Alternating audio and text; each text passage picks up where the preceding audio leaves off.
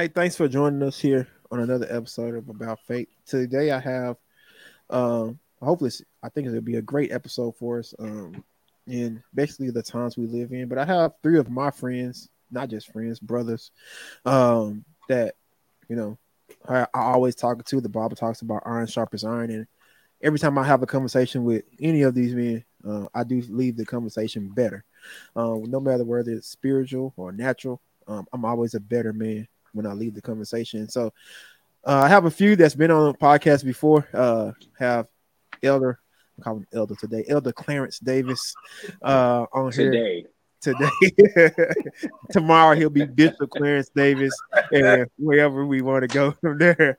I also have my brother joining me for joining us on here for the first time. Um, brother, minister, bishop, yes, preacher extraordinaire, teacher yes. extraordinaire, uh, Minister Charlton Lewis. How you doing? King, the lowest, King. the lowest of the low, the lowest of the low. Let me tell you, King. I am, King. I am humbled just to be in the room. Let me tell you. and also, we also have someone phoning in. Uh, could make video. Uh, I know he wish he could be on video so y'all could see every emotion when he starts to speak. He'll probably make a guest appearance here, here and there. But yeah. we have gracious uh, with his presence. we have uh uh also uh prophet Yes. prophet. Nah, the, the rebuking prophet. He only rebukes. The rebuking prophet. I'm the best one. How you doing, Chris? Good. How y'all doing tonight? You're doing good. Um, good, I'm just good. glad that you all decided to join me uh, on this episode. Um, we we we had a topic because I started to think about this in um, the the other week, and I started to think about yes Christianity and culture. Um, and I, I actually started like you know you know how it goes when you start having a thought. You're like man let's let's get let me get online. Let me get in the word. And you just start like trying to find anything versus that thought uh, against that thought that you're having. And one of the, that's one of the things I started to do. I started to look about Christianity look up Christianity and culture. And uh, like what we're seeing today is not what I think Jesus had in mind for Christians in their culture. I mm-hmm. believe you have people who uh you know will say you know we have to get like them to win them. You know what i mean? Then you have the other side who say we can't we can't talk to them at all. We don't we don't have no dealings with people but we expect them to be christians. You know it's a crazy world out here right but when we when we when you when you start evaluating i felt like that was a good topic and what i couldn't think of any three better people um uh, to, to to talk about this with. I mean, you guys are are are amazing in the Word of God. So and and you're also very well aware of what's going on in not only the world but the church world. And so I I, I felt like having you all on would be uh a great discussion. And so I'll just kind of throw it out there, whoever wants to go first. But what when we when you say what what what what do we mean by what is is there a difference between regular culture what we have now and is there a difference between christians and culture there a different or are they all the same it's just one big ball and we're just humans and we should just all just go along to get along so so the question begs to know whether or not as christians we're different than our culture and the right. answer is we're 100% different than our culture. Right. right. Right. Because we, once we got saved, we actually joined another kingdom. Yeah. Right. See, our culture, our culture, particularly in America, is uh, a, a democratic republic that's uh, being taken over by folks and, and, and soon to be a totalitarianism. But the point being is we we are children of God. And I mm-hmm. emphasize that more than just saying how we serve the Lord Jesus. We serve the Lord Jesus, who is technically our bigger brother. We the Bible says if we believe on Jesus, that he gives us the power to then become the sons of God, right? Mm-hmm. So so we automatically it, it wouldn't matter if we were in America, it wouldn't matter if, we were in Switzerland or England, we automatically move into a different culture as Christians. What we can't do is keep the same mindset of the culture we're in because we moved out of one place into another kingdom. Right. And the problem becomes when we want to keep what should be the old dead man, Mhm. and we want to keep that life, that thought, that whatever, instead of giving up and going into the body of Christ and being the church. Because that's what he said. You're the church. Right. You're not American anymore. Right. You're not you're not Jewish anymore, right? Mhm. You're not a Gentile anymore. Right. And so, you know, in the end of the day, we're 100% different. The problem is we don't want to be different. We So want the Why don't benefit. people want to be different though? Well, easy answer out of me, and then I'll, I'll stop talking. Easy answer out of me is we don't understand our identity. So let me say it like this. When people feel like they're less than, see, remember, Christ comes, Christ don't care about nothing going on. He don't try to change the government. He don't try to uh, uh, uh, uproot Israel from where it's at. He, he, he knows he's king. He mm-hmm. knows where he comes from. He said, I come to do the will of the Father. People about to beat him to death. They don't identify with the Father like that. Mm-hmm. See, when you don't know your identity in Christ, Mhm. then all you can do is try to relate to Lil Wayne. All you can do is try to relate to rap artists, musicians, and, and you know all these people that are secular. You can't. Mm-hmm. You can't. You don't want to. Even though you came into the body of Christ, even though you came to the church. Let me say it like that. Even though you came into the church, something inside of you won't let you realize. Really, I am not that same person because that's the whole purpose of Paul trying to let everybody know in 2 Corinthians 5 and 17. You you really are a new creation. But people don't believe that. And they don't believe it because they they they come into church and then they go and go back into their old environment. They don't realize a real change happened because Jesus said the kingdom of heaven is in you. There's a lot more people have to know. And that's why I'm a proponent of always talking about Hosea 4 and 6, because for the lack of knowledge, for the lack of knowledge. Remember, you're destroyed because of that. What you hmm. don't know really will hurt you. I say it hmm. all the time for a reason because people, we got this big old information book from the most powerful being to ever be, and we won't listen to it. Mm. We won't read it. We won't study it. We won't let it become. We won't become. We won't abide in it. Jesus said, "If I, if, if you abide in me, and my word abide in you, right? See, then we're part of the vine, but we won't do that, and so we, our identity is messed up, and so we identify with being American, or we identify with being black, or we identify with being white, versus identifying with being the church. You know, if I could if I could piggyback that real quick, if I could, I didn't mean to, I didn't mean to cut you off. No, I was just gonna did, say, or even American Christians, but go ahead.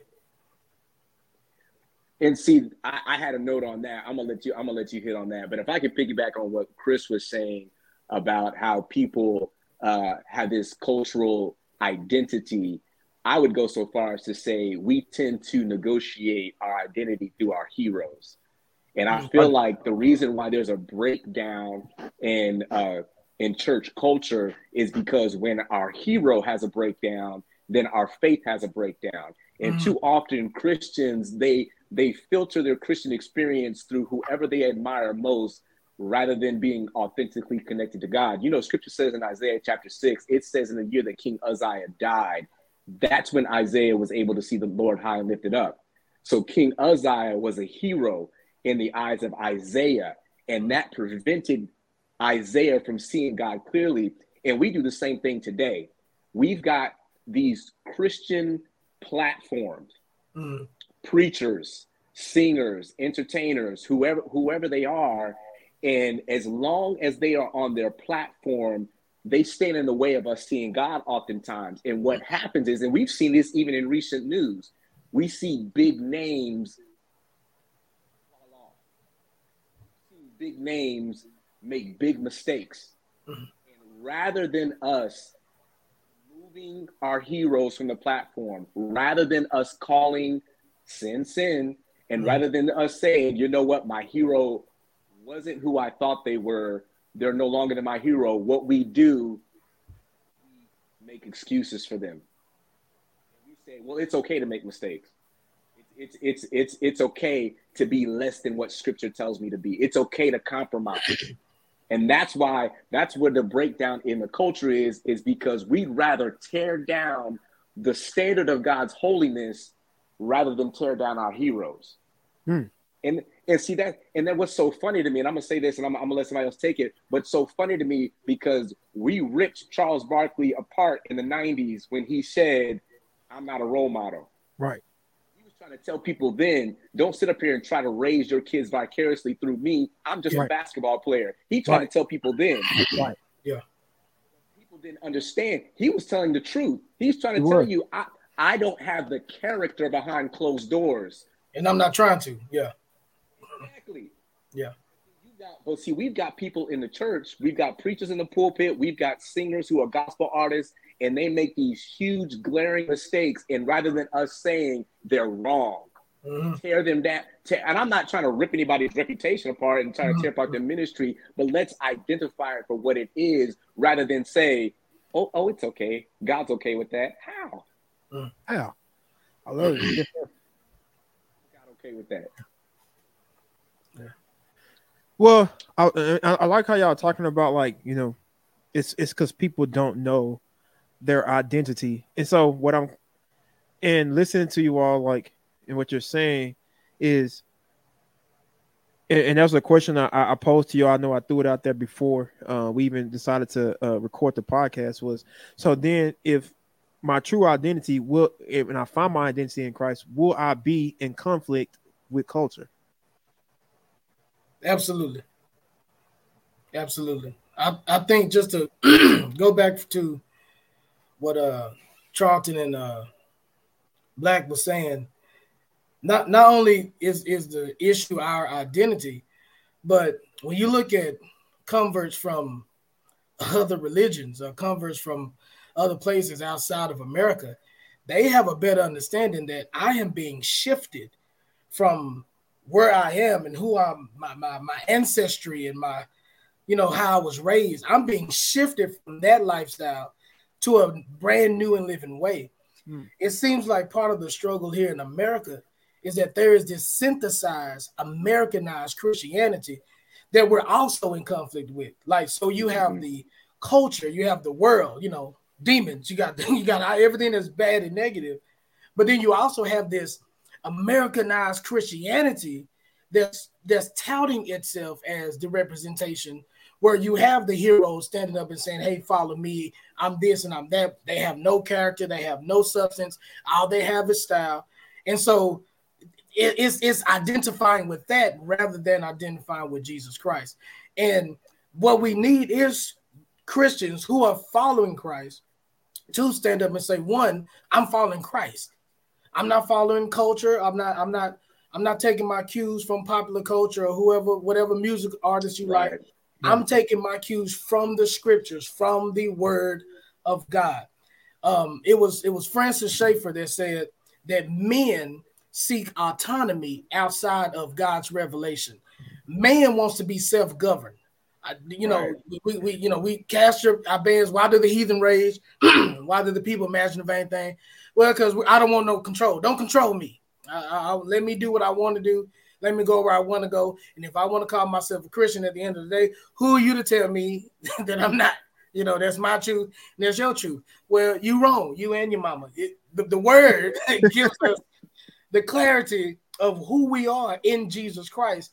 And it's really not, you know, complex. It's simple. Going back to the word of God, calling things calling things as they are, as Christ sees them, and let's line up with the word. Let's appropriate ourselves with scripture instead of trying to be this Americanized Christian that can dress any kind of way, live any kind of way, look any kind of way, be any kind of way, instead of being like Christ.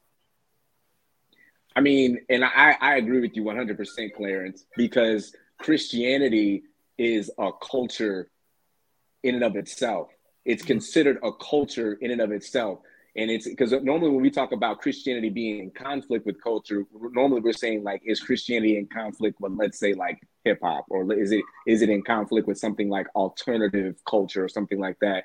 But Christianity is actually considered a culture in and of itself because you've got this whole God, country, and football mentality. Like, right. you know, I was just raised to go to church and I was just raised to be in church, but at no point do you really have this authentic connection to God. You just have this I you have this connection to your familiar upbringing. Mm-hmm. You know, and the reality is is that are Christians and came to God through a conversion experience would regard cultural Christians as nominal Christians. Right. They would regard them as right. carnal Christians. And that in and of itself is a separate culture from the actual church. And that's and when so when you ask the question, is Christianity in, in conflict with culture? Absolutely. Mm-hmm. Absolutely. Because because that contrast just between the, the actual church and nominal Christianity is going to constantly war against itself. It is so hard sometimes to help people see mm-hmm. what an authentic walk with God looks like. Mm-hmm. The challenge is, is that you people people want to say that you're judging people, that you're you know you're doing all this other stuff. It's like no, man, we're just trying to give people the unfiltered word. And so so and that's something that you when you say it's so hard to get people to see what like an authentic like Christianity or Christian relationship or relationship with God is like a walk with Christ is really about. Um, I thought about that because I think about that because in in this day and time we lift up the celebrities, the stars, the people that have great gifts. They get lifted up, and you brought it up earlier that they then they fall then people think it's okay. I mean, we see we see it recently again in the in the news and and that's one of the things that bothers me the most because what happens is you can't it, it, makes your witness that much harder you know what i mean when when they see somebody that's supposed to be walking with christ you know when we see these great these great musicians when we see these people uh uh that that fall or they're saying oh this is what i do every day but then they go and they're supposed to lead you into worship or they supposed yeah. they're, they're supposed to be the ministers of uh, of, of the word how can anybody then expect me to separate myself from the culture around me when the ones who are out here naming the name of Christ aren't separating themselves from the, the culture? Uh, and and and and I know that, um, and and I don't know if, if the people in the society we live in have we created people that are so afraid of confrontation, so afraid of standing alone that now they can't actually stand for Christ when it's time to stand for Christ? I mean, I, I, I we when you look at uh the representatives that we're supposed to have, people don't have uh they they, they don't want to reject the culture. They embrace the culture. Um, and if we're supposed to be mm, what what did he say? What is it? Uh uh uh first John 2 and 15, love not the world. Yeah.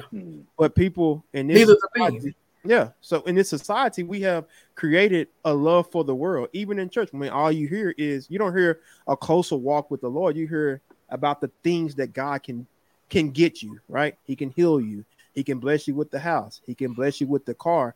But all you're you're basically making God God is the person that's going to give you the American dream. He's going mm-hmm. to give you like that's what you come to him for, for him to give you the dream instead of for him to actually uh, uh change change your life. And I don't know, y'all got me excited thinking of listening to some of the things y'all been talking about.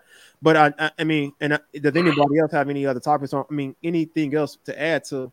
Should we be in conflict with the world?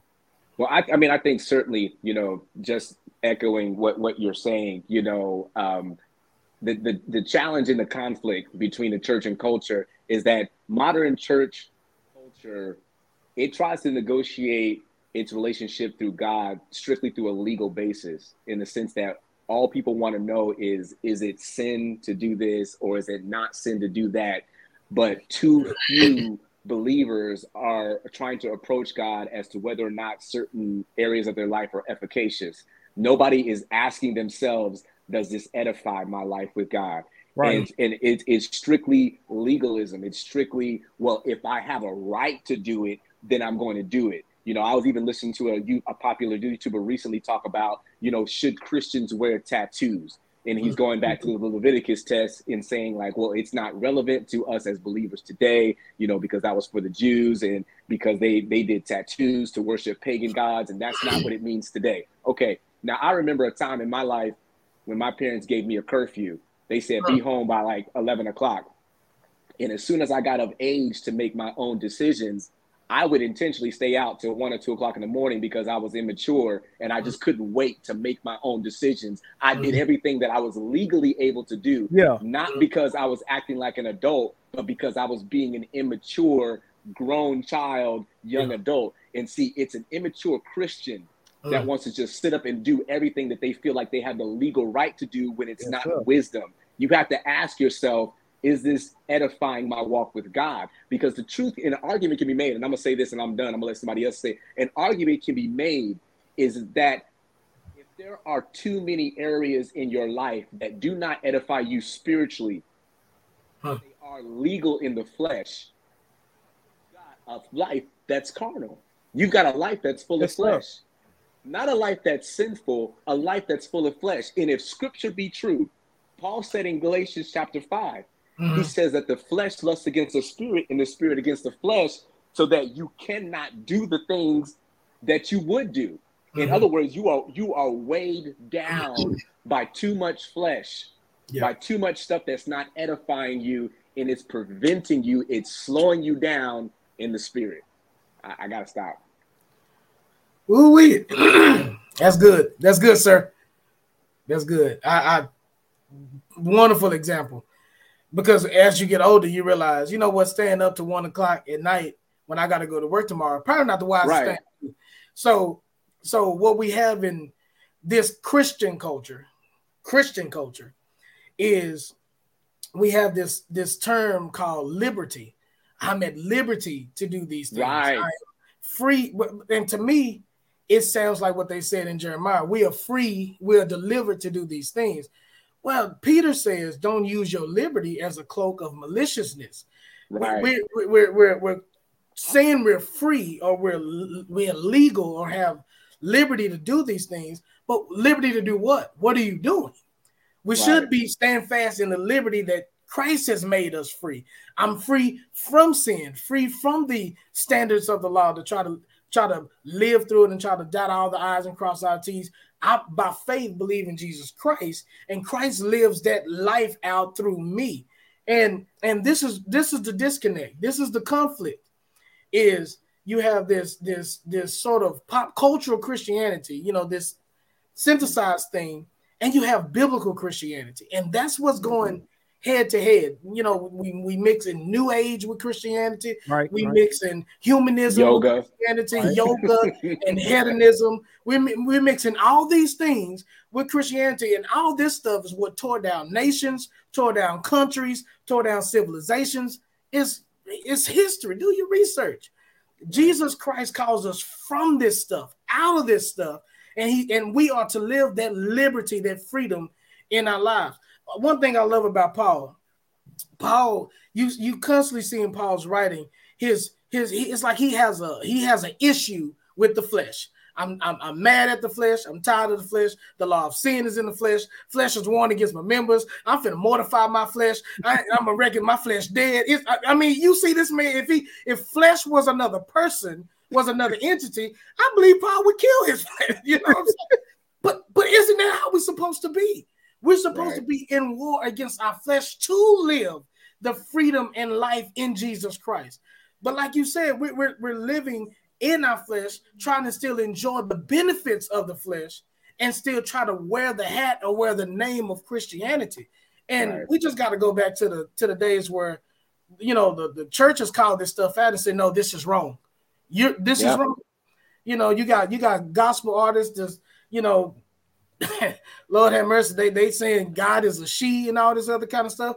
No, right. you're wrong. It's a he. Yeah. He's, he's father. Yeah. Okay, we, we have all these issues coming up, and like you said, Charles, with with heroes. Well, I don't want to say nothing about them because you know, yeah, you know, they they they they on my favorite CD list. My they on my top ten. I love them. You know, they lead me right into the presence.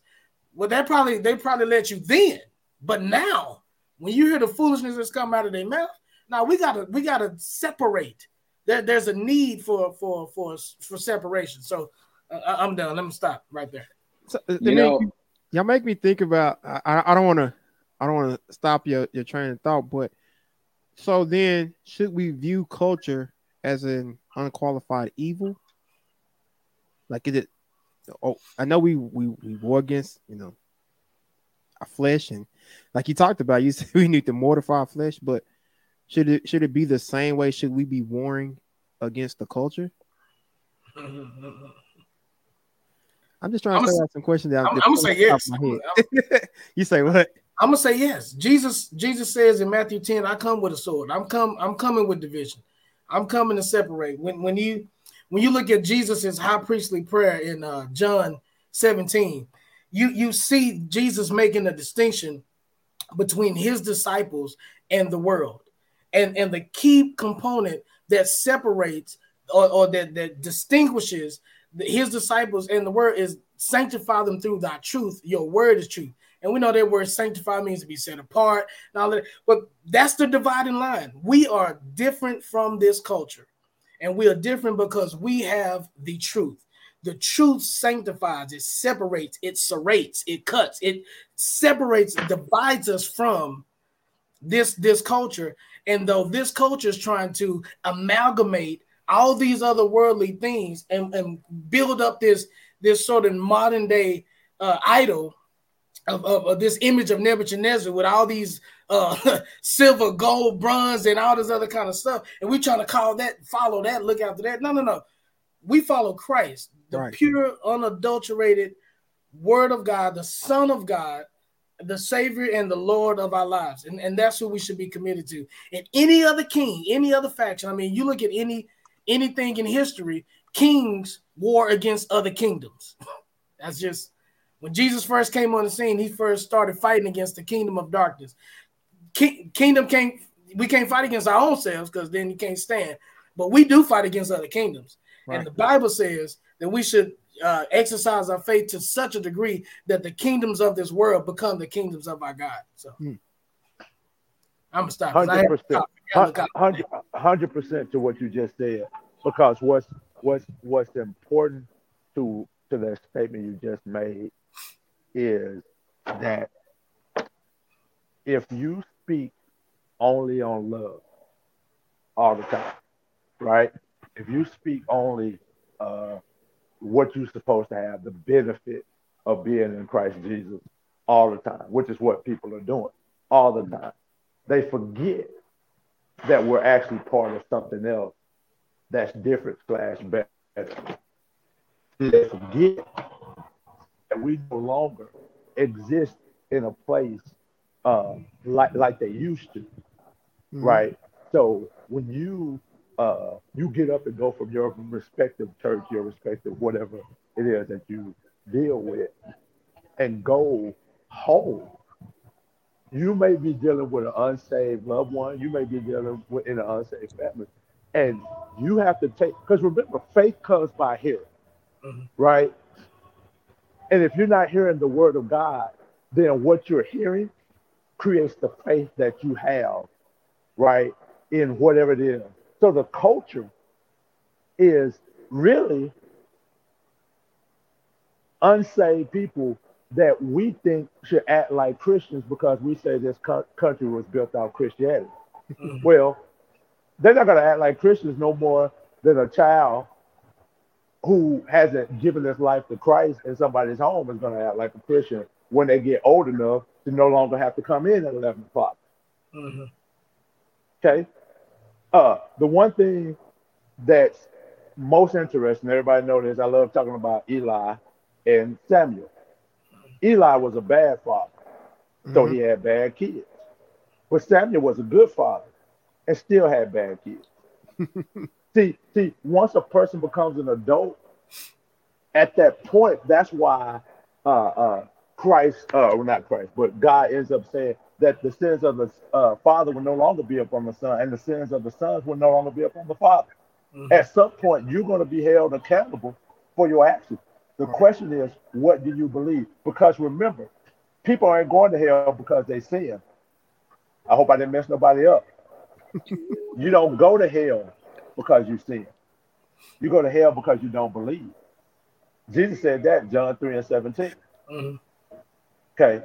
And the whole, right there, black. Well, well, hold on, because the whole because the whole thing about it is it, the You're whole, gonna change whole, this whole stream. Uh, uh, uh, the whole the whole thing about it is we think we we think the whole world is about Adam and Eve sinning, and we stop at sin. Mm-hmm. Adam and Eve stop believing that what God said was true and start believing a lie. That's what makes people sin. They don't believe, so they sin. Mm-hmm. And Christ says, "Well, because you you are already condemned. You condemn because you don't believe in the only begotten Son of God. That's why you condemn. He Absolutely. says that. So while we harping, we can harp on sin, we can harp on whatever else is being taught and, and, and spoken in church, but the world wants to believe whatever the world wants to believe, and they celebrate their own, they have their own, and we, once we come out of darkness into the marvelous light, we can't want the darkness anymore. Right. The problem is how many people are teaching you not to want the darkness because Christ said, if your eye is dark, how dark is that darkness? Yeah. Right? That's crazy. So, oh. so I've heard so much good things. So, so, and one thing, so then I, I, I, will, I will go into another question then. So, should, so does Christianity have to change to win the loss? Do we have to change who we are because you you hear so much. I mean, uh, get what like do you mean by change? You know, get like that. them and be like them. Uh, I think I heard someone say, uh, in order to truly change the culture, I read this. In order to truly change the culture, you have to create something new. Well, why do I need to create something new when I have Jesus? You know what I mean? I don't have to create, and I ain't talking about your traditions of how you have church. I'm talking about actual biblical create like you know what I mean. I'm not creating anything new when it comes to Jesus. And I know we'll I have another question I'll get to later on, but do we have to change who we are or I think you need to qualify this as changing Christianity maybe versus changing methods of ministry. Yeah, that's because... what I was going to get to later. Methods of ministry is I'm not talking about that. I'm talking about just changing Christianity. Do we have to change that to because you know people say that like oh, we have to get like them and, and, and, be like them, or else they won't hear us. You hear people say stuff like that, and and not and they may not say it out their mouth, but they say it with their actions. Yeah, I, I, I think I think part of our job in this in this generation is to redefine Christianity. I think Christianity needs to be redefined for this for our society because to be perfectly honest with you, our society has really hijacked the word Christian. Mm-hmm. This this our popular culture has hijacked the word Christian. I mean, we can't even celebrate unborn babies not being aborted without without some kind of you know cross you know it's, it's like what's our society has not only i mean and, and, it's a word game it's a name game right and, you know when the uh three hebrew boys was was taken you know taken from their place. They they changed their name because you change your name, I change your future, I change your culture, all of that. I change your identity. And our culture has hijacked so much of quote unquote Christianity to where we it's part of our job to redefine it and say, hey, that's not Christian. I, I was talking to somebody at work today, and he was throwing out some things about what he thinks Christians are and what Christians do. And I'm like, man, you you're dealing with a lot of assumptions.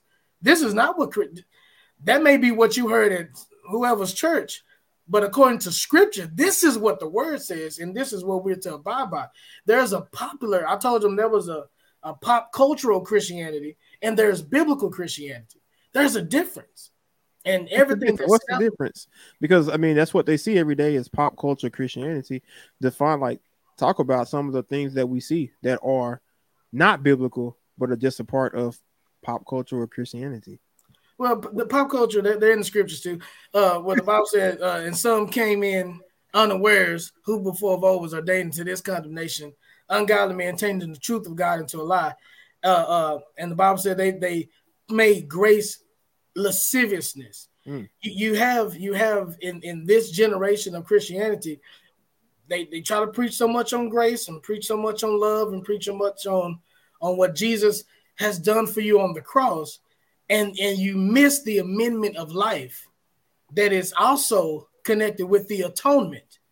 Uh, uh, Watchman Nee said it said it this way: there's so there's so much emphasis on the blood, and, and, and rightly so. The blood deals with our sins, but the cross deals with the sinner. So we preach the blood, preach preach deliverance from sin, and preach the grace that comes from it. But we also need to preach the cross that we die to ourselves, we die to our ideology, that we come out from among them and be separate, that we we not conform to this world, but we're transformed by the renewing of our mind. As Christ suffered in the flesh, get yourself ready, arm yourself likewise. You know, this is a part of this way is that we don't we shouldn't suffer. You know, other Eastern sects and Eastern Eastern religions, they embrace suffering. They know suffering is a part of life. Suffering is a way of life. It's just one thing that comes with it.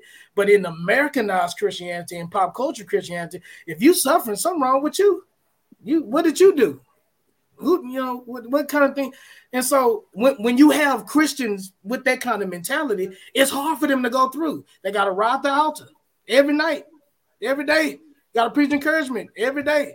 When the when the scripture says, "Endure hardness as a good soldier," and you don't you don't do it. He said, "Endure hardness," not because you, you're gonna win the war or win the battle, do it because you're trying to please Him who called you into this army. And it's like why, why are you a Christian? What are you a Christian for? Well, what who are you representing? And, and it shouldn't be the popular ideolo- ideologies of the day where we can live any kind of way we want and still be Christian and still call ourselves Christians. We should be like Christ. If the world took note of the followers of Christ to say, hey, y'all are Christians, Christians didn't call themselves that. The world saw that it, there's there's a difference then what are we doing now? Right. What what what kind of lifestyle? What what kind of example are we portraying now? Um, I'll be honest with you. Like I I, I wrestle with this question about quote unquote changing Christianity. Just just just because when I look at um, when I look at Christianity and I look at what's going on in the body of Christ, I see it in terms of economics in the sense that there are there's expansion and there's and then there's recession that follows expansion. And I and I would say like over the past three decades, you can argue that we've seen some major economic expansion in churches. You know what I'm saying? Like it it was in the past couple of decades where we hear all these stories about pastors buying planes and doing all these excessive things economically. Um, and it's because of the great cash flow that has been flowing through the church. A lot of people have a lot of anxiety and pause around mm. church be- because of money you know um, and i think with any expansion there is a recession that comes with it mm. and it that's healthy it's necessary because to me according to scripture it is a separating of the wheat from the tare you know and i i honestly believe in my heart that the church doesn't need to quote unquote change it just needs to remain authentic mm. I, I feel like the church needs to remain who it is because I, I honestly believe, according to scripture, that the, the truth has a way of number one, lasting. It's got sustaining power, but right. then it's also got the power to outdo that which is false. I'm gonna say this real quick, yes, sir. Yes, um, just to give you a point of reference. You know, in Acts chapter eight, it talks about when Philip went to Samaria to minister, that there was a sorcerer that was there before him, a man by the name of Simeon, uh, or a man by the name of Simon, excuse me. And scripture talks about how Simon had bewitched the people in Samaria by doing miracles. Mm-hmm. mm-hmm. He was healing and he was doing things and looking like looking like he was actually being backed up by God. But scripture says it in Acts chapter 8, it says, um, it says in verse number 12, it says, But when they believed Philip's preaching the things concerning the kingdom of God in the name of Jesus Christ, it says they were baptized, both men and women. Mm-hmm. In other words, they were seduced by Simon until Philip showed up. Mm-hmm. They were so they were seduced by that which was fake until the, the truth until the truth showed up. And I really feel like even in our culture today, people, yeah, they're seduced and they are tricked by some of the false ministries out there until they have a, an encounter with the true ministry. Yeah. Yes, sir. Yeah. Yes, so sir. from that aspect, I'm like, I don't believe that the church needs to change. You know, Paul said it in First Corinthians that if he preaches anything other than Christ, he makes a cross of none effect. Mm-hmm. You know, I, I I know that sounds very fundamental. I know that sounds very, you know, basic in your approach that, you know, now I do believe in using different methods of ministry, and we can get into that in a second. But as far as the church, quote unquote, changing itself, people are only tricked because they haven't been exposed to the truth. Yeah. But but once once once they get exposed to a true, authentic move of God, a true man or woman of God who's mm-hmm. preaching mm-hmm. and operating under power, they'll see the difference then, and they'll be like, "Oh, okay, right, that one that was a fake over there." Absolutely. Yeah. But in Acts chapter number fourteen, I think it's verse number twenty-two, the Bible says, "And it is with great tribulation shall we enter into the kingdom of God." Mm-hmm. Mm-hmm. See, when when you when you don't know, and and and our pastor preached this, you, you got to understand the fine print of being who we are. Right. Now, this is the best life ever because why?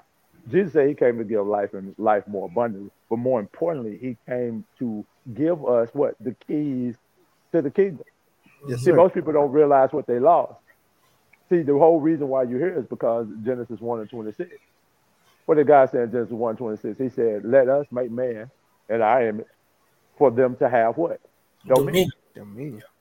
Dominion. So all the other stuff that we're looking for and all the is because we don't understand what the Father gave all his children. See, when you when you go back and look at the story of the prodigal son, what we call the prodigal son, you come to realize the father did not make the son that returned a servant.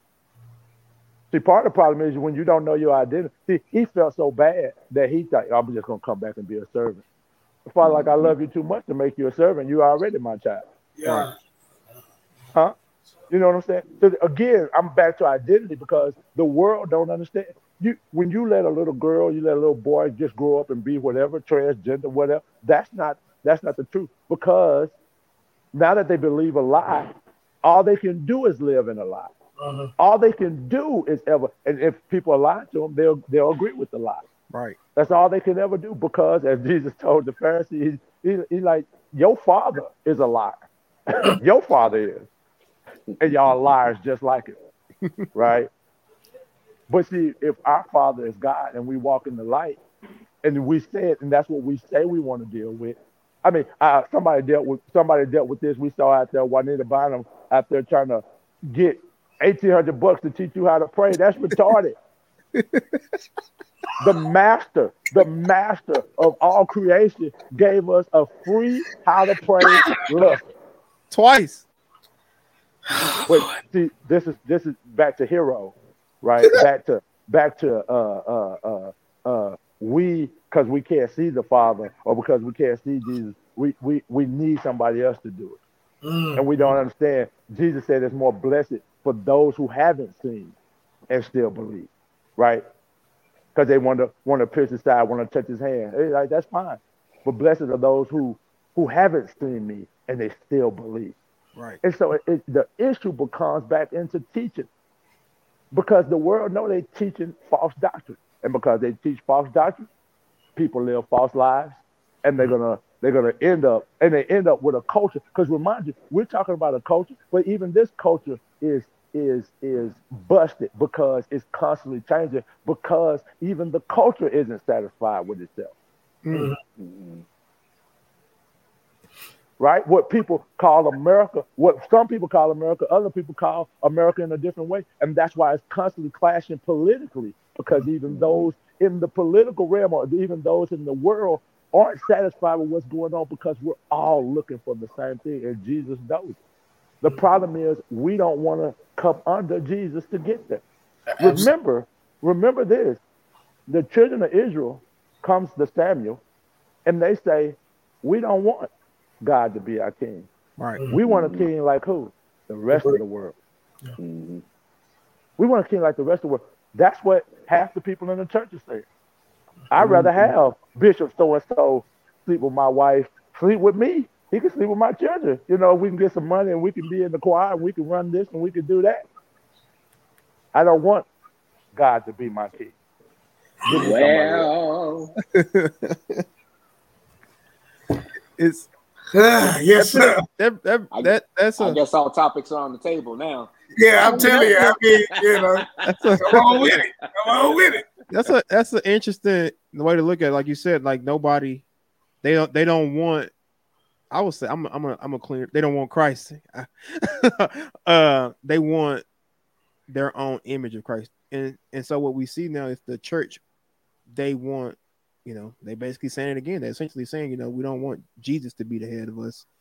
We want mm-hmm. culture. You know what I mean? We want we want to be able to be like everybody else. We want to move like everybody else, even though that's what he called us out of. And I'm sure y'all had some thoughts onto what uh, Chris was saying, so y'all can jump right in and and share your uh, uh, uh, uh share your thoughts on that.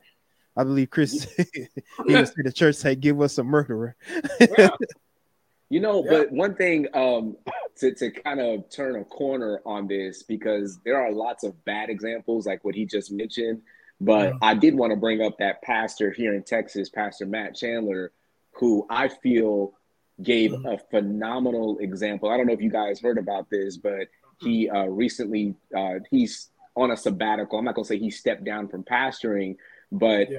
it it was it was literally just behind communications between him and another woman that were perceived as mm-hmm. inappropriate. Mm-hmm. I don't know what the communications were. Um, they definitely weren't uh, sexual in nature or anything like that, but they were just perceived as just too comfortable considering that he was married and the other woman was married. And the whole process was played out that his uh, elder board reviewed the whole situation and counseled him. And this was the conclusion that they came to. You know, mm-hmm. he came out in front of his church and just, I, I mean, we've seen pastors do 20 million times worse than that, than just a simple text message Mm-hmm. and they never stepped down one Sunday, just kept preaching like and never skipped a beat. And I, right. I think the I think the accountability and the humility that he displayed in the mm-hmm. sense that they were just like, oh, you haven't done anything wrong, but it looks like you were headed in the wrong direction. Let's just make sure everything is okay between you and God and let's take a break. I when we see examples like that, that yeah. is so healthy, as we say, for church culture you know, mm-hmm. because it's showing that no one is above the word of God. No one is above the holiness of God. No one is above in that in that and that's what I'm saying when a person in a high place is held accountable. Mm-hmm. Because it's like, if, okay, if my pastor can be held accountable, then I can be held accountable. Right. And he sh- and he showed how. Because how many times has there been something that and uh, you know a discretion that happened with somebody you know, in high position, and all we hear are rumors. Mm-hmm. Actual story just just never gets addressed. You know what I'm saying? But this guy, he was very upfront. He was very honest with with his uh, congregation, and ultimately, he was very honest with the whole world because everybody saw his message. And I just I thought it was remarkable. I, I am like if if more if more pastors, preachers, ministers would address situations like this, mm-hmm. I think that that would help the body of Christ. Mm-hmm. Yeah, I agree. I saw that, and I, I, I do think it was a uh, very healthy uh, to to see a pastor, a man of God, and he, I mean, he he doesn't pastor a small church nope. to subject himself and say, you know what, I I agree with the elders. you know, he he wasn't fighting back against what they what they said or what they laid out, and and and, and I mean, like you said, the word of God must be supreme, must must take supremacy. And when you see those kind of examples, you know, it, it definitely does help. So that we can point out and say, hey, everybody ain't like, you know, this this yeah. other guy. You know, right. he, he, he, here's a man who it just looked like it could have been going into the wrong direction, or uh, maybe some a few years down the line would have been a, a bad situation, but they caught it. And it's like, where is that accountability? in the body of Christ. Because again, we're not fighting just against culture itself or the world itself. We're fighting against this whatever thing is that's calling itself Christianity that's clearly not. And and we and those kind of things help to address that. No, this is how you're supposed to deal with it. And then you know he he's still saved. Um, praise the Lord. And, and and let's go on. You know about our Christian business. So you know, yeah, I I, I agree. I, that was good. and I, and I think I think to add kind of to that about accountability. You know, the one thing, one of the funniest stories in the Bible is is about Paul relaying how he had to step up and tell Peter something in front of everybody, right? Mm-hmm. Mm-hmm. You know, he's like, I, I, mean, I ain't, I ain't no Paul. You know, I told Peter straight to his face, like he literally says to his face, right? You know, like I wasn't scared. Of, yeah, I wasn't scared of him. You know, but it's it's not even that though. It's about that this needed to be dealt with by human beings. Like you, if we're waiting for God to deal with some of this stuff, God, like I ain't letting, I, you know, I'm not dealing with. It's your problem. Deal with it, right? And and Pete and right Paul understood that, right? To right the wrong in front of folks because the way he felt about it, Peter was doing it in front of folks. It's wrong. It's wrong for you to do it. And then when it gets when it gets addressed like that, then everybody. Because think about it. In Corinthians, the church of Corinth, they were sitting there with a with a with a with a young man sleeping with his father's wife. Right. Mm-hmm. And nobody is dealing with it. Nobody is dealing with it. They okay with it. And so it got to be somebody who can stand up and say, and now everybody be like, well, that's an apostle. Well, the problem is God expects for people to deal with it, apostle or not, right. bishop or not. Right. The church supposed to deal with it. What. What's the point of having authority if you can't deal with nothing? Well, you can't deal with nothing because you don't have enough authority in your own life to deal with anything anyway. You can't even deal with your light bill, let alone deal with stuff like that. So this is this is you, you bring out you made me want to ask another question. You said that we all should deal with it. Why have we gotten to the place to where we feel like if I don't have a title, I can't speak on it? Because that's a, that's a part of the culture now, right? Like, if this person doesn't have the title, they can't tell me anything. They can't say anything. And but that's not what you always see in the word of God, right? God used all types of people to rebuke people. The uh the story that comes to mind is uh, uh God used an animal to, to, you know to to to rebuke. So God is showing you like hey, when it's time to stand up for righteousness, it's time to stand up for righteousness, and it's not it's not about who has the biggest title. And I and I, and I get I get there are there is order to certain mm-hmm. things. Mm-hmm. I'm not I'm not saying don't be orderly because you know you got some people that you know I got friends that always want to like they'll say stuff like you know you, you know check him or you know check I'm you can't check everybody about everything like you know what I mean yeah. but I, I mean, but why can't you go to your brother in private? Hey, that's not right. And why? And why isn't it ex- accepted nowadays? I'm, I'm, gonna say I know Charlie has something to say on that. I'm gonna, uh, let me say this right quick. When it comes to titles, we have to differentiate between the person and the function. Okay, put that on the shirt. Because because and, I, I, I, it was confirmed. I heard it again by uh, Pastor Tim Ross. He said something similar, but we don't see. We, we see Paul saying, "Here, I'm, this is Paul, who's an apostle." I didn't. I didn't change my name on my birth certificate to be Apostle Paul. I didn't mm-hmm. change my name on my birth certificate to be Bishop Clarence. In fact, God don't even deal with me with a title. He He calls me son. Again, going back to identity. Right it, I'm privileged to be a son of God. Who cares about a title? Who needs a title? I'm, I'm right. a child of God. Jesus Christ is my big brother. I'm a joint heir with him. I'm as I'm as close to God as he's sitting on the throne. I'm sitting in heavy places with him. Right. I'm sitting here with y'all, but in the spirit, I'm seated in heavenly places with him. That's right. who I am. That's that's that's what I am. If, if I'm gonna have a title of any kind, it's gonna be a son.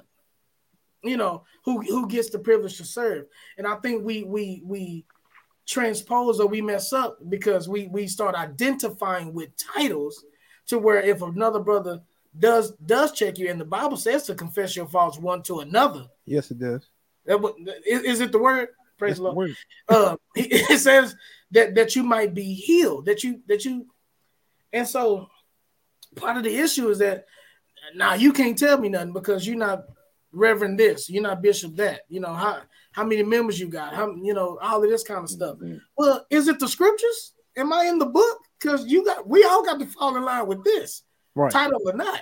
And right. I think, especially in the black subculture of the church, we, we're, we're title heavy, and, and that that becomes our identification. And if we're not dealing out of that, then we we lose. We, we, we feel like we lose our influence. And I'm just grateful to be a son of God who's influenced by the word of God. So that's all I'm saying. Yeah, I, I agree one thousand percent with everything that, that Clarence is saying, like, because I would I would even go so far as to say, and we've talked about this before, that I, I really feel like we as a church, we get our influence really from the Roman Catholic Church more mm-hmm. so than from scripture. Mm-hmm. I really, I really do feel like the way that we approach the uh, the ecclesia structure, and the Roman Catholic Church really got their structure from government, because mm-hmm. the Roman Catholic Church has always been in bed with with secular organizational structure, and that's when you get uh, this this pyramid of authority, and mm-hmm. and that's that's where the checks and balances come into play, to where there's a person on top who has uh, complete autonomy Mm. And that's that's dangerous because that's not Bible at all. You know, scripture says submit yourselves one to another. Right. But but for some reason we see these constant examples not only in the Catholic Church but in the Protestant church as well where you have these people who are sitting on top of an organization that have complete autonomy. Mm. Right. And it is such an unpopular conversation but your pastor should have a pastor. I don't I don't know I don't know where we get this from that we feel like your pastor is autonomous and your pastor can't have a secret pastor. You see what I'm saying? Yeah. Your pastor can't be submitted to a secret because my pastor's not secret. People know who my pastor is. Mr. Charlton Lewis messes up, guess what? They know exactly who to go to. They be like, Charlton Lewis is messing up. Where's Apostle Herman Murray? They know that. Right. Right. right. How is it when some of these other pastors, because see, the problem is, and um, I know this is kind of taking a, a turn, but the problem is, is that when we have these autonomous individuals at the top of a structure, when I get mad, I leave and I go set up my own structure. Absolutely. So that way I don't have to answer to nobody else. Mm-hmm all these structures all over the place. We got all these kings. We got all these people who are top of the pyramid, and that's how the account the accountability falls apart. None of it has anything to do with the Bible. Right. And see, I think a very interesting topic to explore, and I'm gonna say this and mess up somebody's theology. we need to talk about the fivefold ministry. Please. Please. Because where does it say in scripture that the fivefold ministry exists in one person. that from? the Bible says that he gave some apostles, some prophets, some pastors, teachers, and evangelists. It never said he gave one person all. That's right. See, y'all are quiet. That's right. Now go dig in, sir. You know, y'all are quiet. yeah, because I want you to keep going. because in First Corinthians chapter 1, verse 17, Paul said, For Christ sent me not to baptize, but mm to preach the gospel. Yes, sir. Paul was so separate in his duties. He said, I'm glad that I didn't baptize you people in Corinth. Right. That way, when y'all mess up, check y'all. Mm-hmm. I'm in right position to address the issues because you didn't come for me. Right. Paul Paul was so separate in his duties. He said, I, I wasn't called to baptize people. There's no one going around saying I baptize you in the name of Paul. Right. He said, God sent me to preach the gospel. Yeah. Yeah. So if Paul understood a segregation of responsibilities, a segregation of gifts, a separation of, oper- of operation, see, when there's a separation, there's submission. That's mm-hmm. right. That's right. Separation. See, if the prophet prophesies, because prophets had a very direct communication with God that established structure. Mm-hmm. Then you had apostles that went and established structure in the organizational sense that planted churches. mm-hmm. there were always voices mm-hmm. the different aspects of the body. But somehow somebody wanted to be on top, all the power, and said, All five gifts exist in me. Can't nobody tell me nothing. Mm-hmm. Where, where did that come from? I need somebody to help me with that. I, I ain't trying to stir up no drama. I'm just trying to understand. I mean, we talking pastors about should have pastors. Where, where did we get all this stuff from?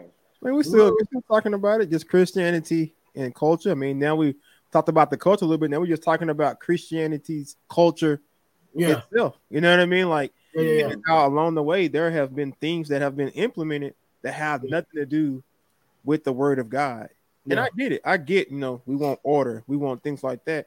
But I think it's good to bring up, you know, like you talk, we we talked about it and how most of everything we set up is based off the Roman Catholic Church, and that's why they have that head, and that get that gets trickled down throughout, and nobody, you know, nobody knows where it starts from. Like that, what's that game? Uh, telephone or whatever it was you used to play, and nobody knows where it got messed up at. Nobody knows how how, how it started. You know what I mean? But now you have everybody following this, and I think it's something to be said. You know, the people they feel like, well, I don't want nobody to tell me nothing, so then I go make myself a king.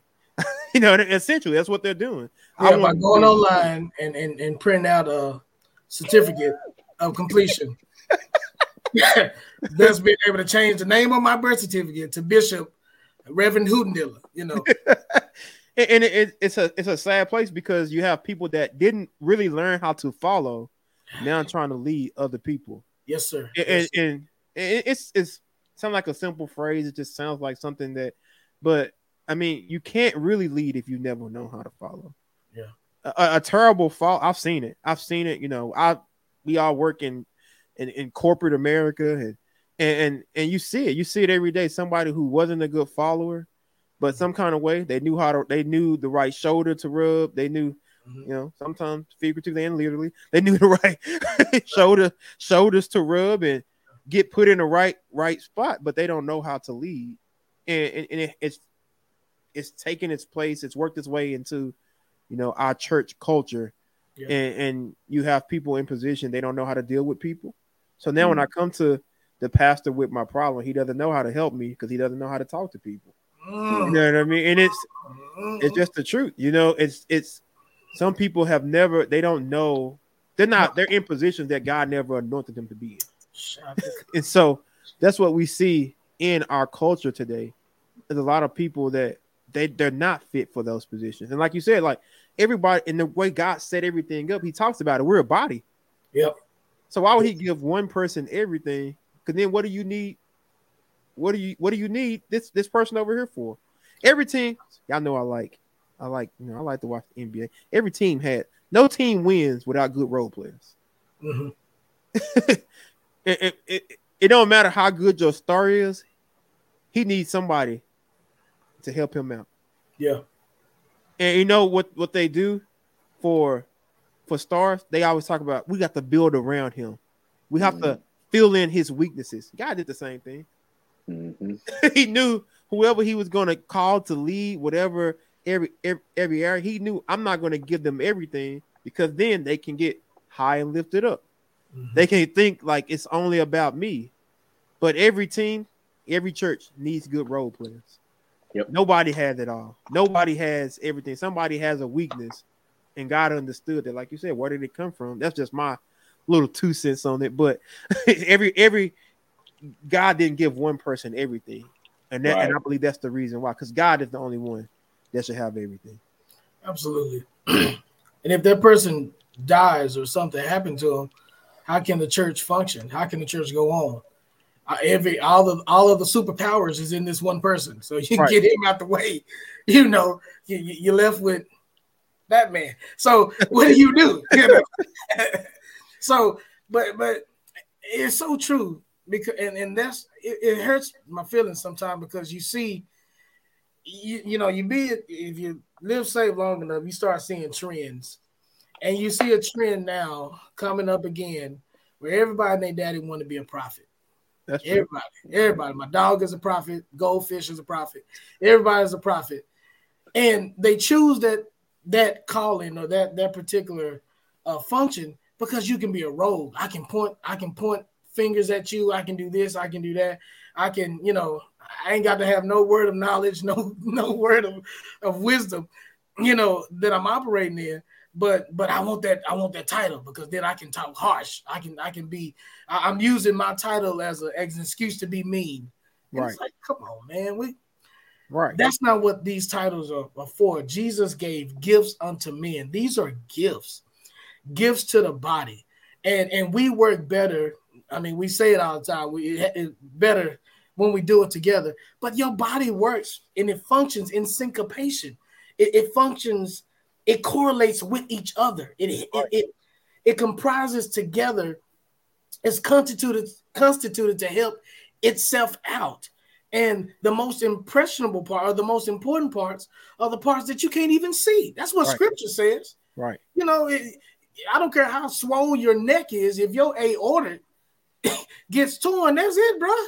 You know what right. I'm saying? So it's like, what are we what are we really going after um with, with these titles? And do we understand that if we're gonna have these different ministries and giftings in the body of Christ, then if we say that we believe in one Lord, but but many many many administrations, but the same spirit, are we allowing that free course to take place?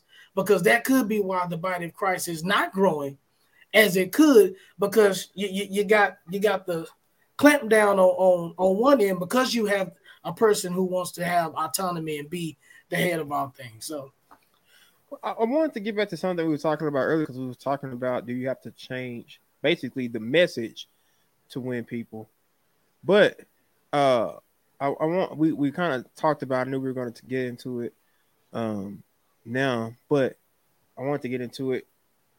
But should we change I would say our approach you know, we're in a very tech savvy age, and uh, I mean, people people can get online and Google anything. You know, I don't know. I was thinking about this today.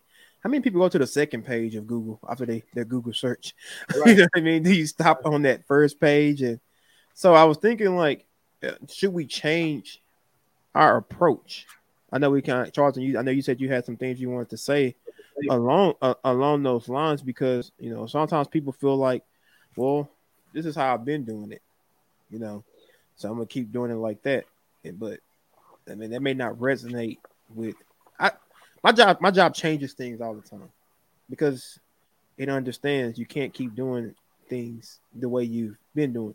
Doesn't necessarily mean we're going to change our what we have, like our laws. You know what I, I talk about, like what what we how what we work by and what we govern ourselves by, but we have to change sometimes how our approach in dealing with people. So when we when we think about Christians and culture and witnessing and trying to win people, should we should we change our approach? Um. So this is this is a, a delicate question, but I feel like the answer is very direct, and my direct answer is is yes. We should always be uh, changing, assessing our our approach to ministry, right. even though the mess, even though the message is the same, you know. And and my favorite example of this, and the simplest example for me, is in John chapter four, when Jesus told the disciples, "I must go through Samaria. I needs go through Samaria," mm-hmm. because according to Jewish practice, they would never travel through Samaria they would always go around. Right. Because Samaritans were the half breeds and it was considered unholy to to walk through Samaria. But Jesus knew that in order to effectively do ministry, you've got to engage them. Mm-hmm. And you can't expect them to come to where you are. You've got to go meet them where they are. Right. He, he would have never had the conversation with the woman of the well had he not inserted himself in her normal daily routine. Right. You know, and um, I, I think that sometimes the body of Christ struggles with the concept of separation because Paul did write, "Come out from among them and be ye separate," but the separation is just in terms of you preserving your your sanctification. Mm-hmm. You only need to separate from anything that's going to compromise your walk with God. Otherwise, you don't need to separate from anything because you need to be around it in order to influence it, in yeah. order to show the love of Christ in order to draw them by loving kindness, you have to be in proximity. So Absolutely. separation, so separation only goes as far as long as your sanctification isn't compromised. Mm-hmm. You know, but you can't just cut everybody out. Right. So so Paul said it like this. I, I believe it's First Corinthians chapter six or something like that, or chapter nine, where he said, "I became all things to all men mm-hmm. that I might win some." You yeah. know, we we really do have to, as Christians, understand where those areas are that we can identify with people in order to reach them. Mm-hmm. Jesus came and said to the disciples, He said, Come follow me, and I will make you fishers of men. He came to fishermen talking about fish. And I, and I think that that is the relatability and adaptability that we need as believers. We need to be able to talk the same language um, as the people that we are ministering to in order to affect them. You can't walk in somebody speaking in tongues and expect them to to understand, you know, mm-hmm. where you're coming from. But if if concepts like mental health are buzzwords right now, mm-hmm. if concepts like depression and anxiety right. and cyberbullying you know if these if these are hot topics and hot buttons we need to we need to learn how to incorporate that vocabulary in our language when we are when we're proclaiming and ministering the word of god mm-hmm. we, we we we we have to adapt and assimilate to to that because again the message doesn't change but maybe just the method can change but i, I think that that's very very very important you know because and i'm gonna say this and i'm done to, to even bring this from to, in a in a secular uh, arena, you know, uh, they say most interviews are over in the first 30 seconds. Somebody can interview you for 30, 45 minutes to an hour, but they really made up their mind within the first 30 seconds. That means they actually just looked at you, shook your hand, and said hello, and they automatically knew if they were going to hire you. And that shows us, even as believers, how narrow our window is sometimes to identify with people. Mm-hmm. Right. So so you have to be conscious of what you're wearing. You have to be conscious of what you're saying. You have to be conscious of just everything about your little body language because you can shut people off just that quick. You know. Right. So absolutely, I think our methods have to adapt with the times. That's something that you just taught me. I, I never knew that that you know most interviews are over in the first 30 seconds. So when I when I think about even my witness now going forward, I want to think about you know the way I approach someone. Yeah, you know, not that I've never thought about those things before, but it, it, it puts an urgency and, and, and, it brings to the forefront of your mind of like, how am I presenting this? Uh, uh and you know, um, uh, I think I forgot who I was talking to the other day, but um, it was on the. I know it's probably not a name most people want to hear, but Bill Cosby. He was on the Cosby Show, and it was talking. He talked. It's the episode where Vanessa brought this her husband, the guy home, who they never knew about, mm-hmm. and at the table. I still remember this episode. He's sitting at the table. He tells the guy, you know, he was like, what, what's your favorite food? What's your favorite dinner? Right. And he's like, um, he was like steak. He's like, you like steak? He's like, oh, he, you know, talks about the best steak. He's like, what's some sides? They get you some sides, some mashed potatoes, some he, you know, eating good, right? Like, he was like, now what if I put your favorite meal on a trash can lid and brought it to you? He was like, and that's how she brought you home. She brought you to us on wow. a trash can lid. And I think about with Christianity and people's witness, a lot of times they're bringing Jesus to people on a trash can lid, and they're mm-hmm. saying, "Come to come to Christ." But the way it's looking, it's like, why why should I give up what I have when the way you're presenting it is terrible? Mm. You know what I mm. mean? The, uh, our presentation of, of who we represent. Uh, I've seen people, I've heard people testify uh, of how they, oh, when I when I when I wasn't saved, I, I, dressed high and mighty. But now that I'm saved, and I was like, so so you have to look bad now because you're saved? No, that doesn't make any sense. You know what I mean? Like like that that doesn't. Why, how is that appealing to somebody? That's telling me you're telling me that when I come to Christ now, I have to live beneath, and that's not the case. I, I get I, it's a suffering way, and uh, uh, but that doesn't mean that God won't still bless my life. Mm-hmm. But so many people that they present Christ in a in such a bad way I know, Clint. I know you had something to add to that as well. Uh, so I'm going to go ahead. And, I'm gonna stop talking so you can go ahead and. Uh, well, I think there's, there's, so many thoughts.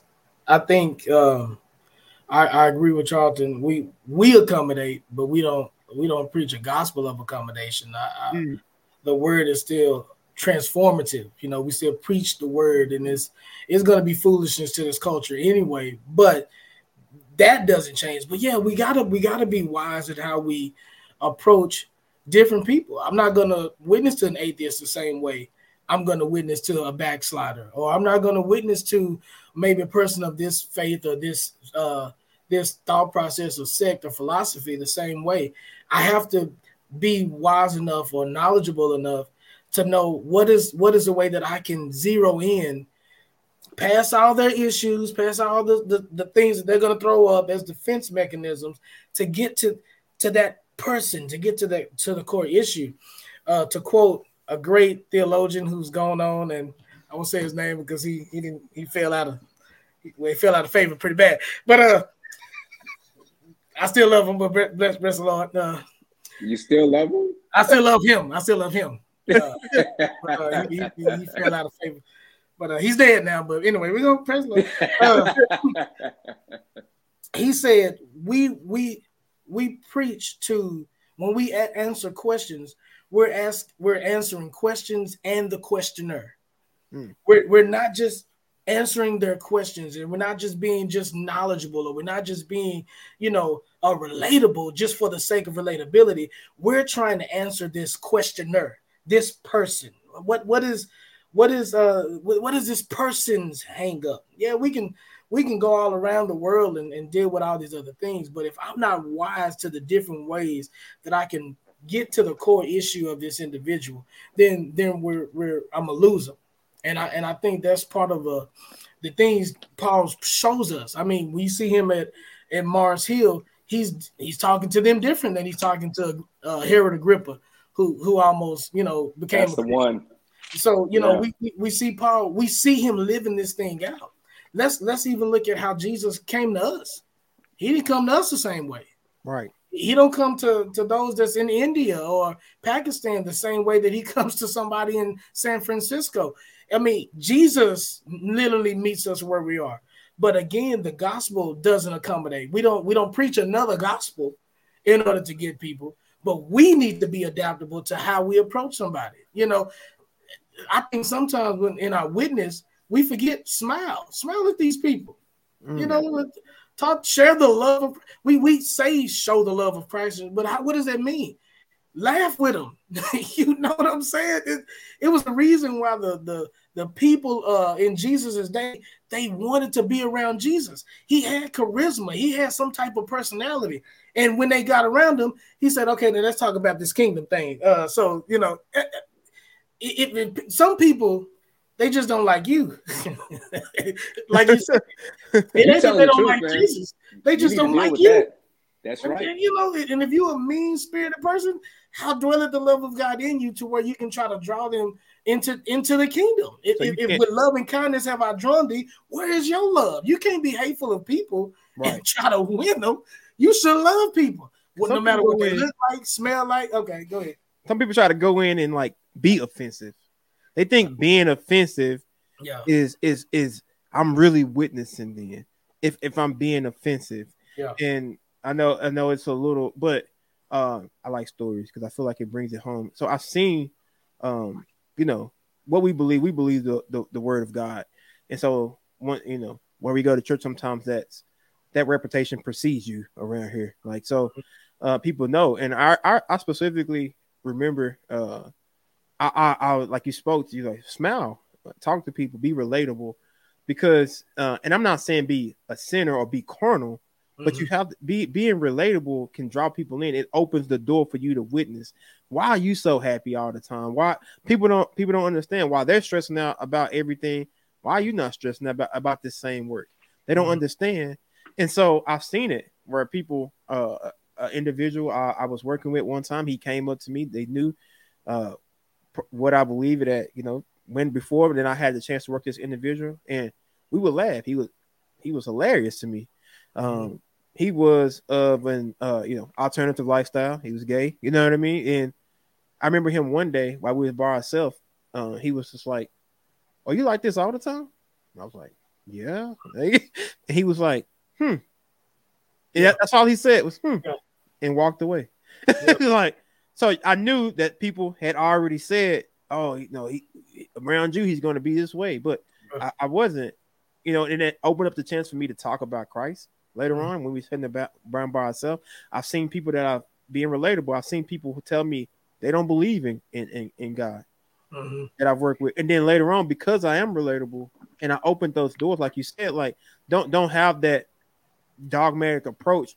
I've seen them come on like I, I, I believe in God, but just why does He allow this? So now you went from mm-hmm. you know what I mean. Like God has opened those doors, mm-hmm. I've, and I've seen people on the other side. I remember again um, being being out to eat with someone.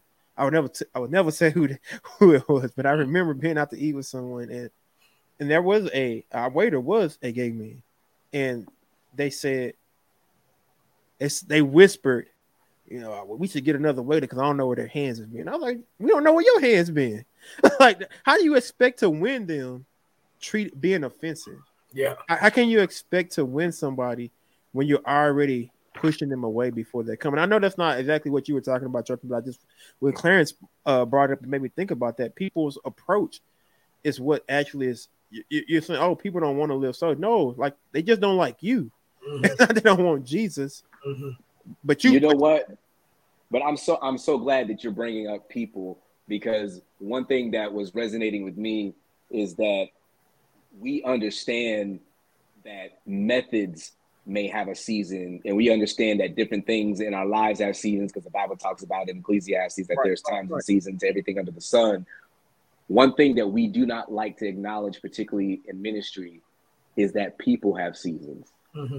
They have seasons when they can come into ministry, and then they have seasons where they need to come out of ministry. And contrary to popular opinion, your season does not end on the day that you die. Sometimes we we are missing we are missing the ability to impact a generation because we have the wrong person Mm. You they they they have may have been in season 20 years ago. Right. This is this is not your season. You know what I'm saying? It may be somebody else's season, but because because of ego, because of whatever else, mm-hmm. we we refuse. We just refuse. Mm-hmm. You know what I'm saying? And and and and, and acknowledge the passing of a season. Huh.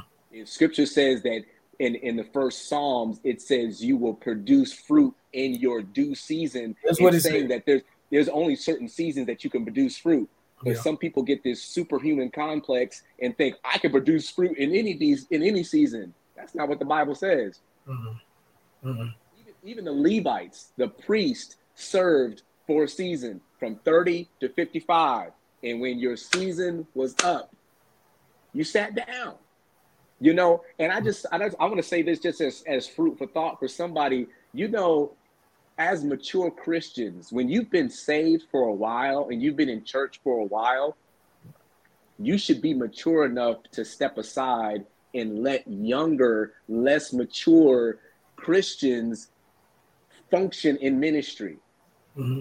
they, right. they need that in order to be connected right. but when you are mature in god you ought to be able to find new and innovative ways to do ministry to where you don't need to sit. I don't need to sit and be president of the usher board for 50 years. For what?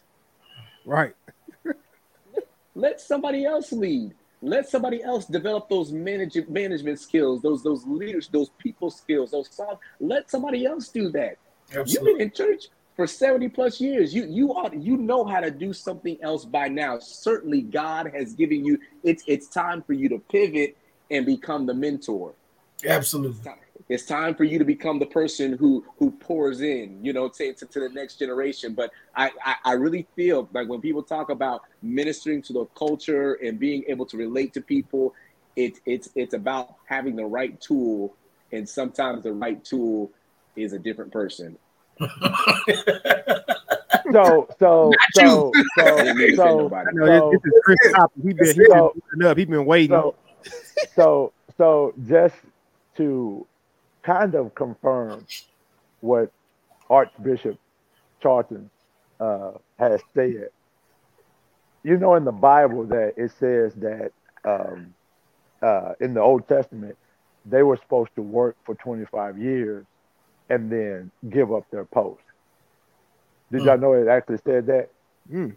It says that in the book of Deuteronomy. They were supposed to work and give up their post. So you could come in as a young man at age 25, you weren't 25, you'd be 50, but you've already now given you you've already worked to and and and prepared somebody else to take over your role, right? Because God never lets people hold the show hostage, mm. right? He never does it, and that's where the problem is when you become a god of your own self, even in the church. Uh, to the points y'all were making earlier, is that uh, pastors have nobody else to uh, or are not being held accountable in some of these subcultures, as uh, Clarence has said. In some of these subcultures, they they have nobody else over them, and so they're king of themselves. They've built, and this is why I try to be careful by saying uh, not that I'm going to start a church, but when you hear people say I'm going to start a church, the church is Jesus. Jesus mm-hmm. says, "On this rock I build my church." But when a person says in their heart or in their mind or come off their lips, "Oh, I'm going to start a church," it almost sounds like this: that I'm about to create this whole new ministry mm-hmm. of mine, not of Jesus, mm-hmm. right?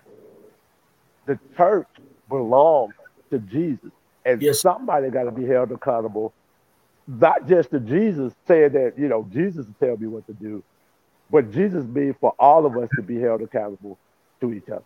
That's my piece. I'm done. I'm done. I'm done. Yeah. Yeah. It's been uh that that was right. that's great. I, I knew he had I know he has way more. He just don't that he doesn't want to uh, put it all out there right now. But um uh, I was I was also thinking because you know as we talk, you know we can get to going and get to going, but um so if how do how do we go about I guess winning this culture? We didn't really talk about. Um, I know we've talked about how the culture is has not been. It's not good. The church culture is not great, but I, I guess I want to leave it like I don't want to just give people like everything we see wrong, but I want to point them in the right direction on like, you know, I know this is not something I I, I pre, but I just thought like pre told y'all, but I just thought about it and how do we go about I guess first positioning ourselves to be right so that we can have the right influence on this culture. You know, we see a, a lot of bad influence. You see it. I mean, it's everywhere. And that seems to be taking over. But, you know, we're going to let our light shine. How do I let my light shine a little bit brighter so somebody can see the right way? You know, I actually I love this uh, this part because to me, uh, I believe the fundamental element of the church is evangelism.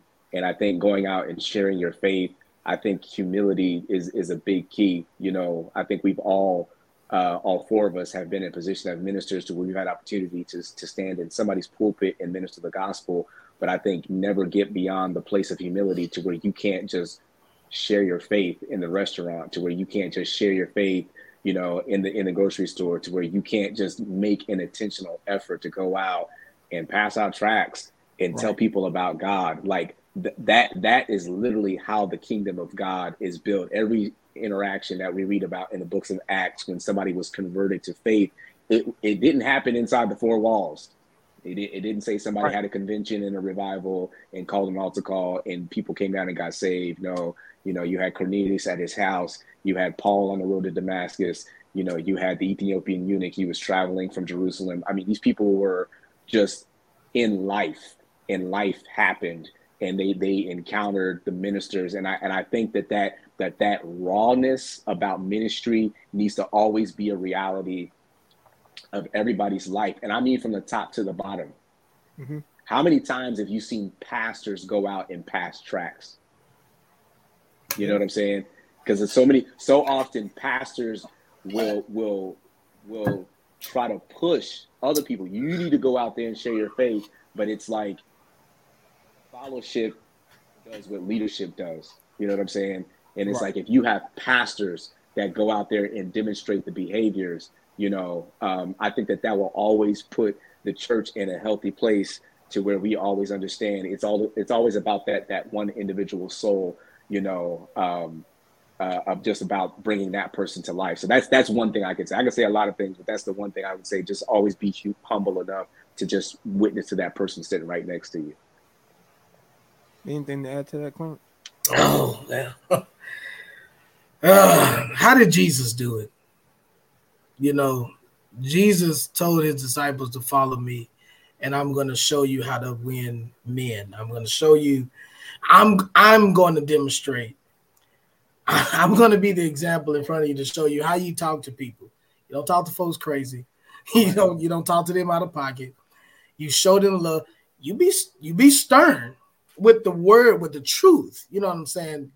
Grace and truth but you do it with grace. You you know, you, let your word be seasoned with salt. You know, it's it, our intention and our motive should be to win that individual, not just to be right, not just to be correct in my theology. Who cares if you, you know, just read your favorite theology book? That ain't what's gonna what's gonna touch that individual is you can have hope in Jesus Christ. And I think, like Charlton said, being intentional with making that a part of your your everyday life or everyday intention, you know, hoping that you come across somebody's path to where you can share the gospel of Jesus Christ, even if it's just saying, "Hey, God bless you, Jesus loves you." I mean, that that really can bring somebody under conviction. Mm-hmm. Um, but like you said, we from the top down, and I and I do think that ministries such as podcasts and uh, what what different people are undertaking to do, whether it's uh, you know writing, uh, whatever whatever they're trying to do, writing books or whatever it is to communicate that hope and to to help to push the body of Christ out into the you know into the world to win the loss. That's that's needful as well uh, because you we have to have people that's going to address this culture, and I think we can't be cowards. Right. We can't be afraid of being counseled. You can't counsel me because I'm I'm commissioned by Christ. Okay, so you can't counsel me. So we, we can't be afraid of being counseled. We can't be afraid of the conflict. We should embrace the conflict. Right. We should we should embrace that suffering comes with it. It's not going to be easy. It's not just going out to one person and and maybe that person going out to to 20 million people and get it may not happen that way, you know, the first time. It may take some labor. It may take some plowing. It may take some breaking of the ground, the tilling of the ground. And I'm always encouraged by by the lives of some of the missionaries. You know, you talk about mm-hmm. Hudson Taylor, who went to China and started the Inland China uh, China Mission. You talk about Amy Carmichael, you, Father Damien, who went to uh, Honolulu uh, to Hawaiian Islands, and he preached to, to, the lepers and built schools and built hospitals. And he he communi- He was he was the pastor, he was the minister, but he was out there that was demonstrating this to, to such a degree that he caught leprosy. And and one of the most beautiful things I've ever read in my life is that his normal approach in, in talking to these lepers was to say, My fellow believers, my fellow, my fellow believers, my fellow believers, every time he addressed them when he was preaching. But when he became uh, afflicted with leprosy and he called leprosy, uh, he, he addressed them on that following day, my fellow sufferers. I mean, what kind of love is that, man? I mean, you know, he in such a way to where even when he died, uh, the people of that colony said, "Leave his hands with us because he touched our life."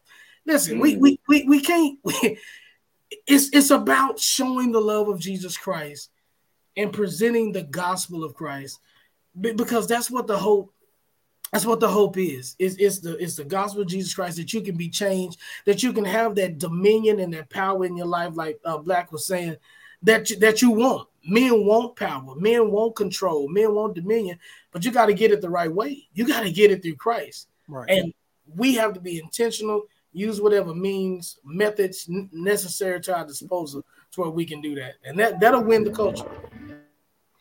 Yeah, I, I I definitely like both of those. Like like you, you said, Jesus is our example. I mean, Jesus was is our leader, right? Charlton alluded to like you have to see. So Jesus, you know, the leader the you just said fellowship is going to follow leadership, hmm. and that's what you saw the disciples doing. They they they they they did what they saw. They saw Jesus moving and going different places, and it took it took a little persecution, but they got up and they did exactly what mm-hmm. they saw Jesus do. You know, and that's what we're we're called to do. We're called to go out and witness and never feel like we're too too big to talk to somebody, meet them where they're at, mm-hmm. to give them to give them Christ. Uh, I believe one time we were we were talking, uh, Charlton, not to just bring it, but you were talking about how we churches want to go overseas. but they forget that there's some people that's suffering right here. They want to do the big grand things. Mm-hmm. You know what I mean? But they don't want to go right down the street. They they don't want to go right around the corner. Um, you know what I mean? And there's people that are suffering that don't know that there's a better way, but they'll be willing to take food, you know, across seas, put it on planes, ships to get it across to them. But there's people starving right around right around the corner. Mm-hmm. Um, so don't forget about your neighbor. You know, I mean, you, you you can show your light right right in your community, like you said, right in the grocery store. That's been plenty of times where I've been in the the grocery store and prayed for somebody. Mm-hmm. They don't know it, right? God put me on that aisle right for them. There's been times where I can specifically remember going to the store just to hang up a TV, and I was like, "Oh, I need some more nails." Spent two hours talking to a man about his addiction to pornography, mm-hmm. and then continuing to follow up with them because my ministry doesn't just stop after I, get it. Maybe God has continued has has has given you to keep following up with them. Especially in this day and age, we have cell phones. That's it's so easy for you to follow up with someone. Yeah. Um, and you don't know. Maybe God has the intention for you to be the to water and to plant. You know what I mean? So you, you don't know, right? And sometimes it's one water, sometimes it's one plant, but sometimes it's you are going to be the one that's going to do do both. Mm-hmm. and so uh just want to always be prepared and ready um to do everything it is that he's called that he's called you to do. And uh, I guess I, I'll add um that stay prepared and stay ready. You know, a lot of times people aren't ready until they feel like their name is called. You can tell. you know what I mean? Until their number is called, and then they want to get ready. But people can tell when you're not ready. Uh-huh. And, and, I would hate me. I, I, always think about this. I would hate to not be ready to witness to that one person because who knows if that's their last chance. Mm-hmm. And, and and I'm not doing my part to to to give them what they need. I'm not doing my part to give them what God, you know, God would have them to give. So, I mean, I, you can't necessarily feel like I'm gonna I'm gonna change everything all at once. I'm gonna change the whole culture at one time. But sometimes it's just you know chipping away at it, one person at a time. You know, I mean, one soul at a time. But I want to make sure that I, I'm knowledgeable. We've talked about so many good things. I want to make sure that I know about different topics. You know, some people they don't know anything about um, they don't know about you know how to talk to an agnostic. You know, this person they're just on the fence. They don't know. You know, they don't know how to talk to a, Muslim because they don't know what a Muslim believes. Mm-hmm. You know what I mean? They don't know how to talk to. Um, they don't know how to talk to uh, everything else we have going on. You talked about New Age. They don't know what those people believe. Mm-hmm. They don't know how to talk to you know what's big now. You know, lesbianism and homosexuality. They don't know how to talk to these people. You know what I mean? And and, and they they feel like we can you can yell at them and shout at them, but Mm-hmm. Man, that's not how you you have a conversation with people. Jesus didn't approach the woman at the well like that. Right. he, he didn't come with that approach. And yeah, that's why I think Jesus was so his approach was different. It wasn't, you know, it wasn't what people they were used to seeing. And so when you have, I mean, so you had the the Pharisees and the Sadducees and all these people uh, that were upset with him because they felt like he should have carried, he should have acted a certain way. Mm-hmm. you know, that's really what it was. They felt like he should have he should have acted a certain way. He should have did certain things, but they were the way they were. Um, it wasn't going to get the job done. Nobody's going to come to you when you feel like you you come to them like you're better than them. Right. Should they want Christ? um, that was just a little bit of what I thought about. You know, how can we? How I want to add too. Um, not only you know, do we need to be knowledgeable of what some of these other like you know buzzwords and other belief systems are man, must i say we need to know what we believe right bless god right we we we need to know what, what, what what do you believe uh, concerning the word and if you if you don't have a relationship with scripture if you're not spending personal time with with with god then how can you lead anybody. I mean, Jesus made it clear the blind can't lead the blind except they both fall into the ditch. And how can you take anybody where you haven't been or where you're not going?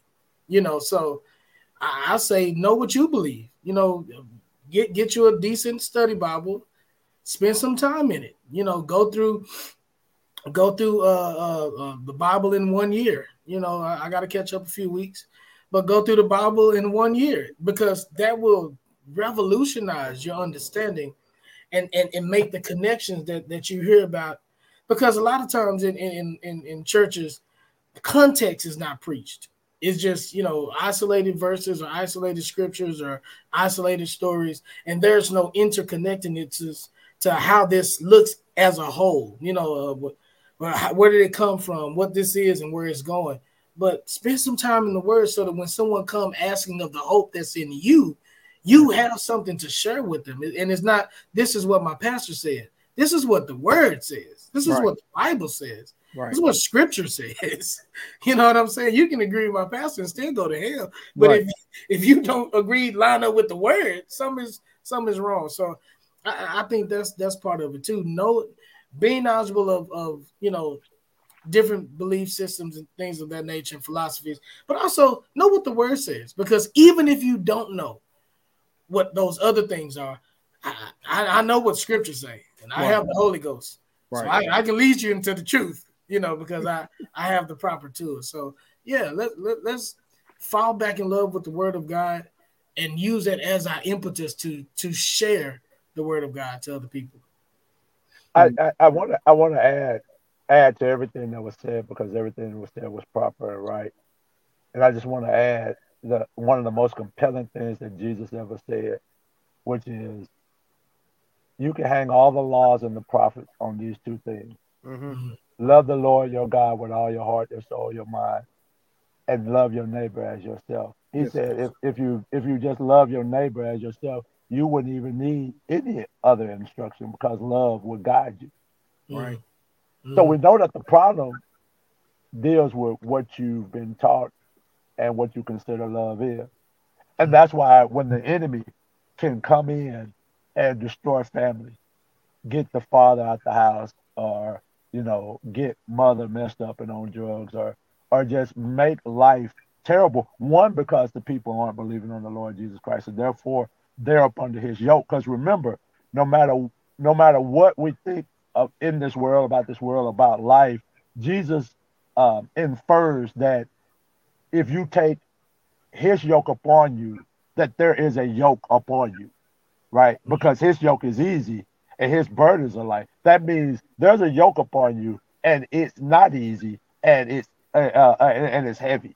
You mm-hmm. just don't realize it.